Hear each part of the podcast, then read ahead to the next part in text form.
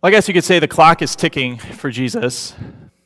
It was just a matter of hours before he was going to be betrayed into the hands of his enemies, and then just a matter of a few hours after that before he'd be suspended in midair between heaven and earth, crucified, bleeding and dying for the sins of the whole world. And so, with the precious moments that he has left, every second counting, he wants to leave this lasting impression with his disciples. Knowing that, that every moment is precious, he wants to, to leave them with, with what, what they'll be known for, what, what they want to, what he wants them to be known for. And the words that we get to focus on are the words that we just looked at, words from a much larger conversation that Jesus had with his disciples on this Maundy, Thursday night. And before we dive into those words, um, let's just talk about that for a moment. Maundy, Thursday. I wonder if you know what that word Maundy means. And if you're saying, I don't exactly know why it's called Maundy, Thursday, uh, you're probably in some pretty good company. Uh, it comes from a Latin word, mandatum, and maybe in that word you can hear the word uh, mandate, command. That's where we get that word from. So it's basically Command Thursday. Mandate Thursday. That's what this uh, name really is. And for hundreds of years throughout the Christian church, that's the name given and has stuck, and it's been celebrated every Holy Week thereafter and understand why it's called Mandate Thursday, Command Thursday, Maundy, Thursday, to understand why it's still around, you have to understand what Jesus was telling his disciples that night. And if you look at the conversation that Jesus had, from John chapter 12 all the way to John chapter 17, six chapters, uh, you'll find this massive, extensive conversation that John records for us. But in that, you'll find one word that, that repeats some 31 times the word love. Love, love, love. Jesus wants his disciples to, to have this impression, this lasting idea. He wants them to be known by love. He wants them to remember Jesus by love. He wants them to, to go forth with love. He, he wants to talk, and he does talk again and again and again about love. But right here, in order to leave a really good impression in their minds, something that sticks, something that they will not soon forget, something that they will, if not now, eventually fully understand. He's not just talking about love, but he decides to show it in a very shocking and impressionable way. And that's where I want to pick up today. Um, if you're following along, I want you to start with me at verse 4. John writes So he, Jesus, got up from the meal, took off his outer clothing, and wrapped a towel around his waist. After that, he poured water into a basin and began to wash his disciples' feet, drying them with the towel that was wrapped around him. Now, if you were a, a Jew or someone from that culture reading those words or listening to those words, your eyebrows probably would have raised. You probably would have wanted to reread or have the person re narrate what just happened because it's a little bit unbelievable. It's very shocking.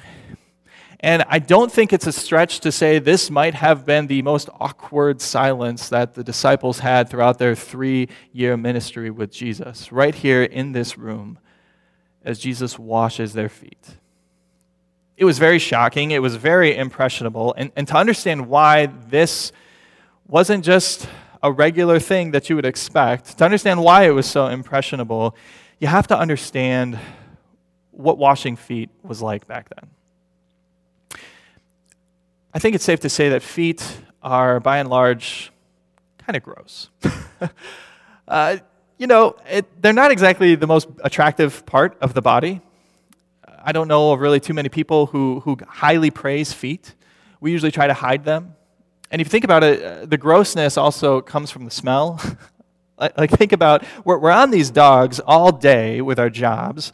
Uh, maybe you have a hard workout, or maybe you come home from work, uh, come home from a long extended practice, and you take your shoes off, and before you even touch your socks, that smell, that odor wafts to your nostrils, and whoo, it almost puts you back on your heels a little bit.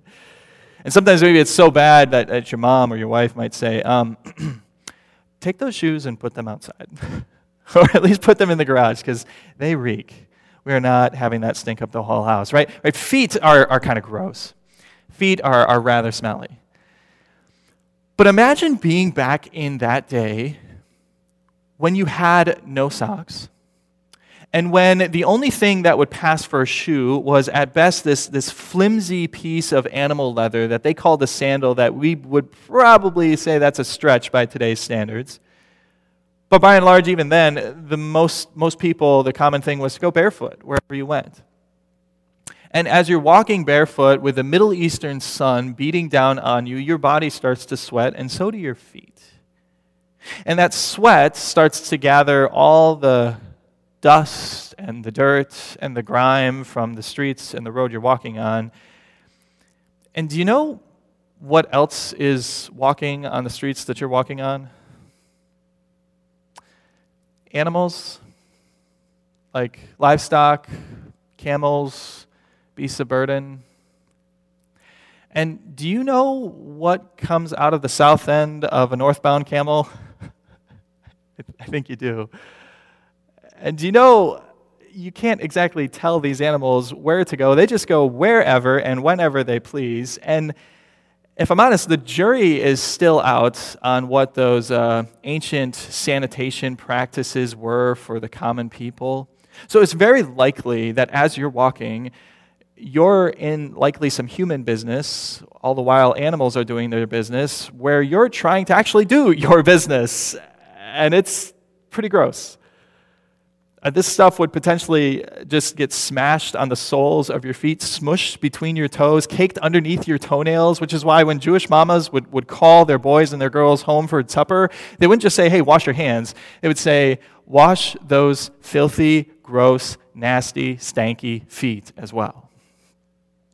It was dirty job.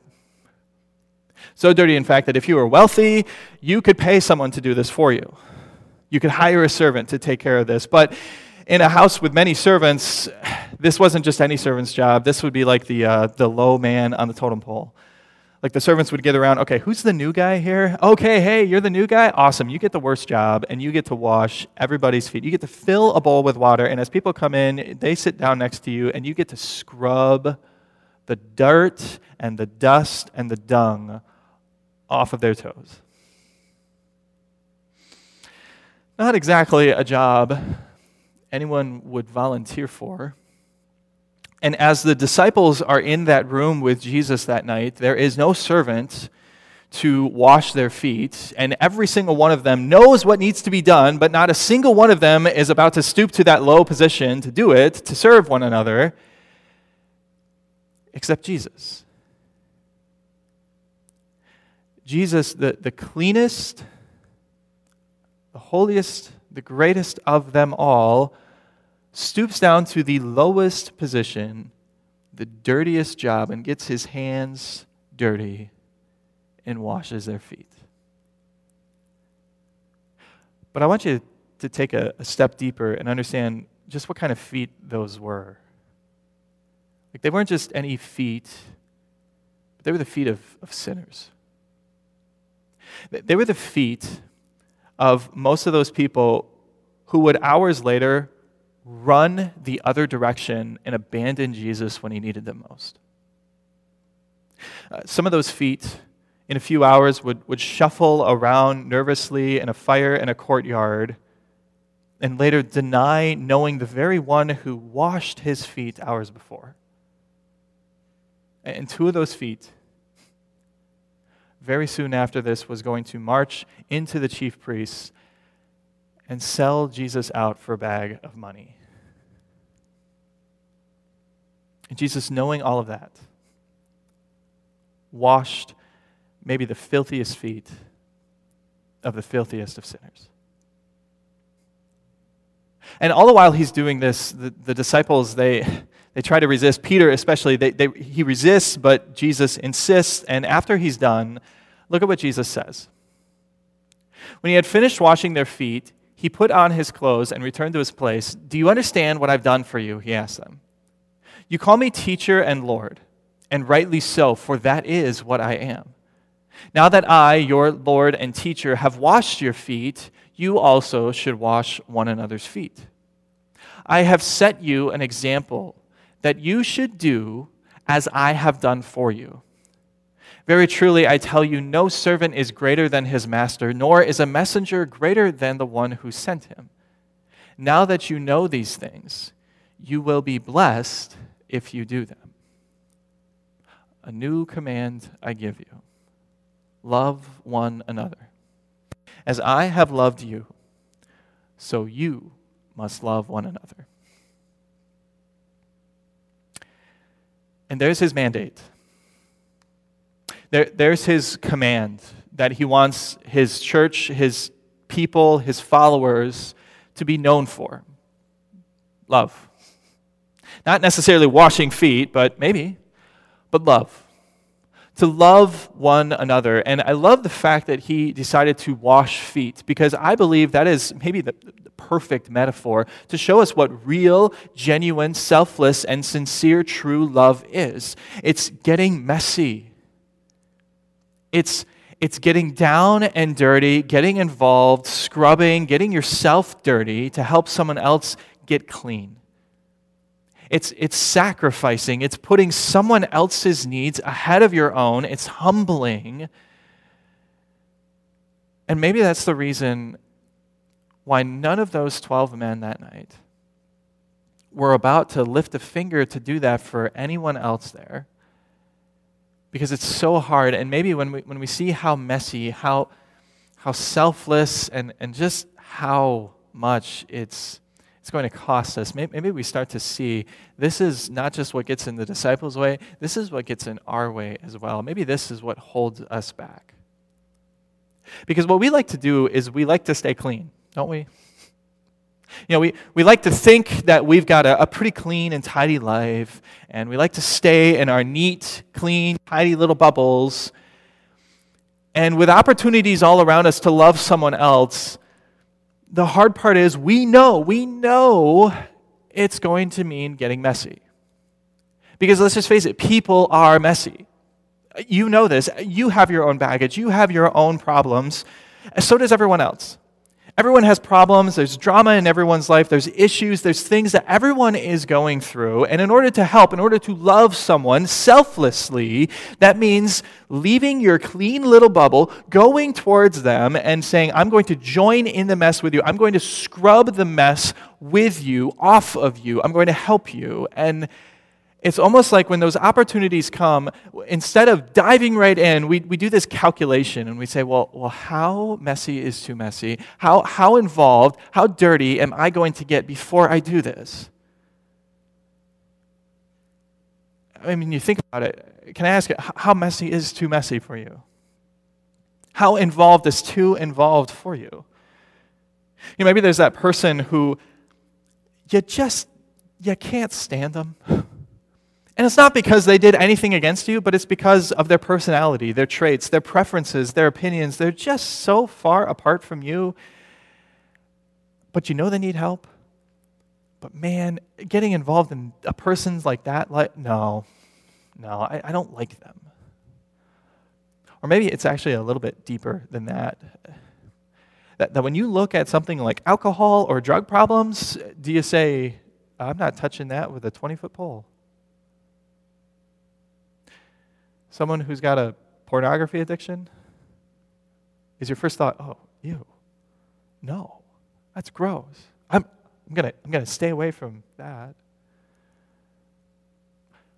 Someone who's in deep financially, in distress, underwater, sinking, and you got the opportunity to help in one way or another, but, but is the thought, well, hold on a second.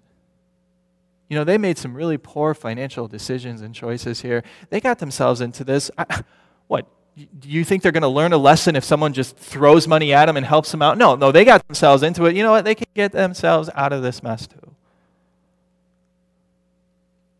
Homeless person panhandling for, for money, asking you for something. Is your first thought, you know, they're just going to use it on booze? Just walk away. I just, you know what? Just, just ignore it. Don't, don't talk to them. Just, you know what? Get a job. Easier said than done. You start to realize that when true love is, is selfless, when it means getting down and dirty and getting messy, and you start to evaluate the opportunities in your life, the actions that you and I have done with, with what's presented to us right here in these words love one another you start to see it's really easy to talk about love. It's a whole other thing to actually show it. It's really easy to say, I'm a Christian, I'm a person of love. It's a whole other thing to live it out. And maybe you start to realize maybe the disciples' feet were not the filthiest things that night.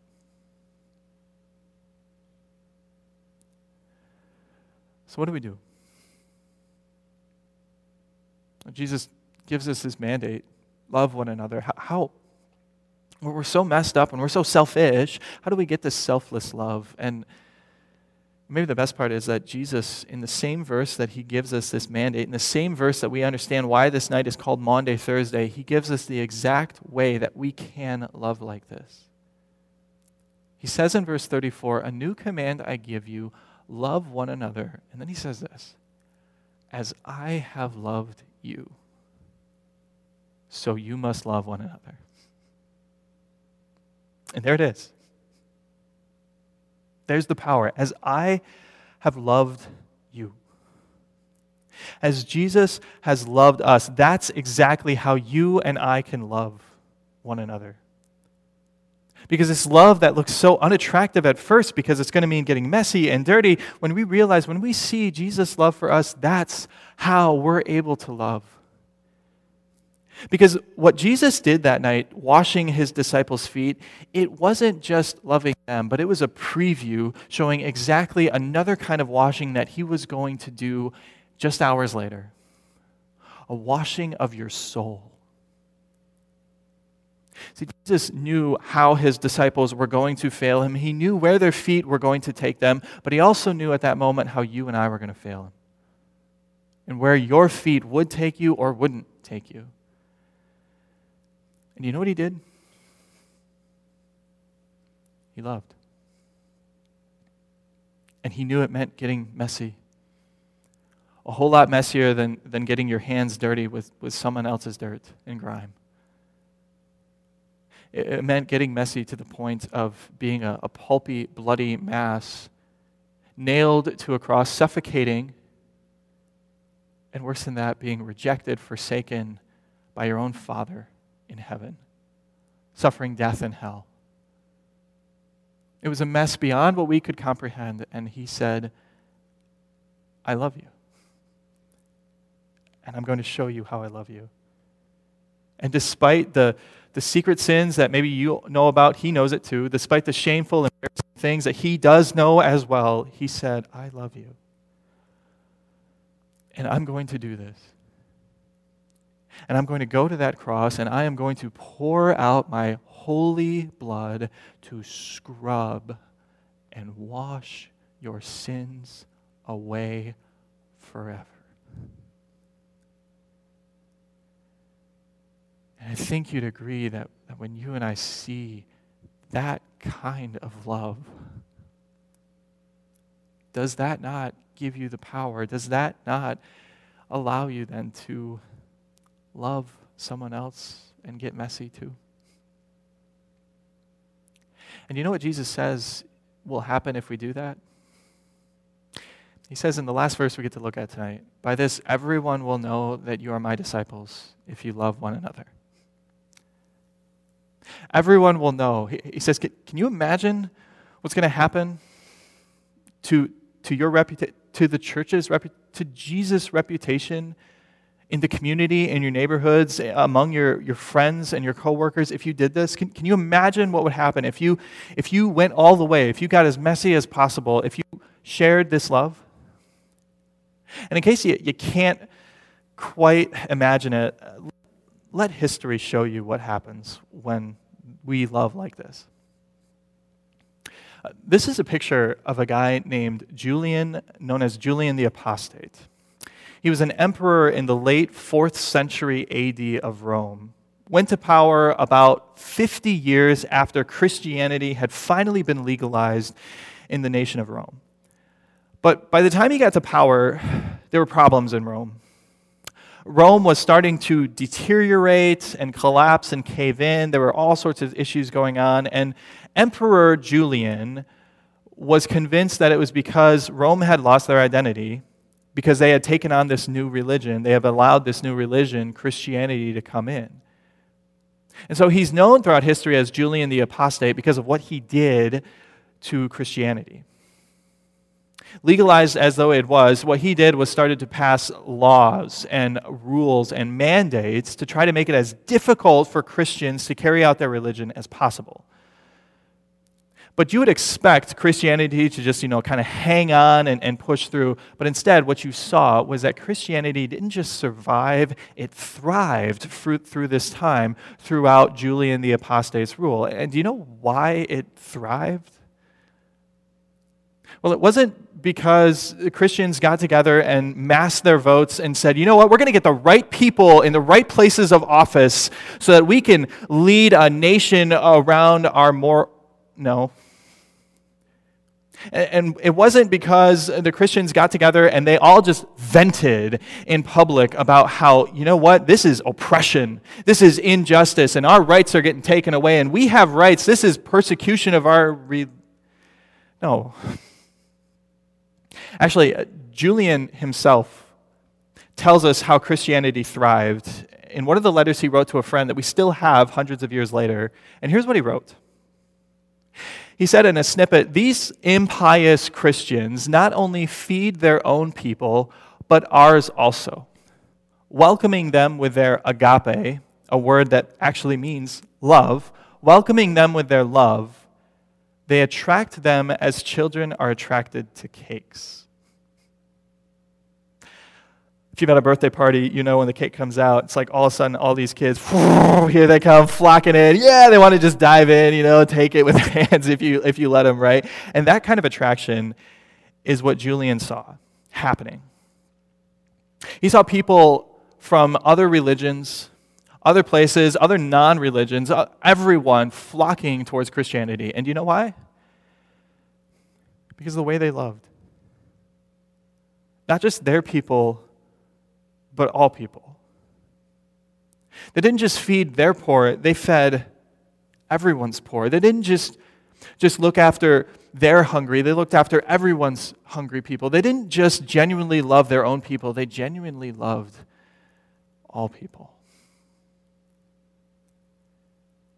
And can you imagine what would happen, especially in a time like this, in a worldwide pandemic, in a shutdown? When people are looking for hope. Can you imagine what would happen if we had this same spirit? Can you imagine what might happen with the elderly couple who lives just down the road and they've got to be freaked out about going out, getting groceries, doing the, the things that they need at a time like this? What, what might happen? What might loving them look like at a time like this? What about the widow who's all alone? How is she dealing with her loneliness at a very lonely time like this? And the single mom who feels forced to drag her kids wherever she has to go, maybe potentially putting them at risk, but what choice does she have? She's still got to provide for them. How do you think she feels about this? And, and to maybe your friends or your coworkers who've unfortunately lost their job and Maybe they're going to struggle with finding a way to pay for tuition, school, high school, college, or, or maybe more than that, just, just struggle getting by. What about the people in the hospitals who are limited to the visitors, or maybe even the nursing homes where they're not allowing any visitors? What might loving them look like? I mean, we could go on and on and on with all these opportunities to, to show love to people. But the big question is how do we do it? What's it going to look like? And maybe, maybe it means getting messy. getting dirty, getting involved. Maybe it means giving up part of that stimulus check that we're going to get. And maybe it's something that you look at and it potentially causes you to hesitate and say, hold on, I, that's a lot. But remember who loved us first.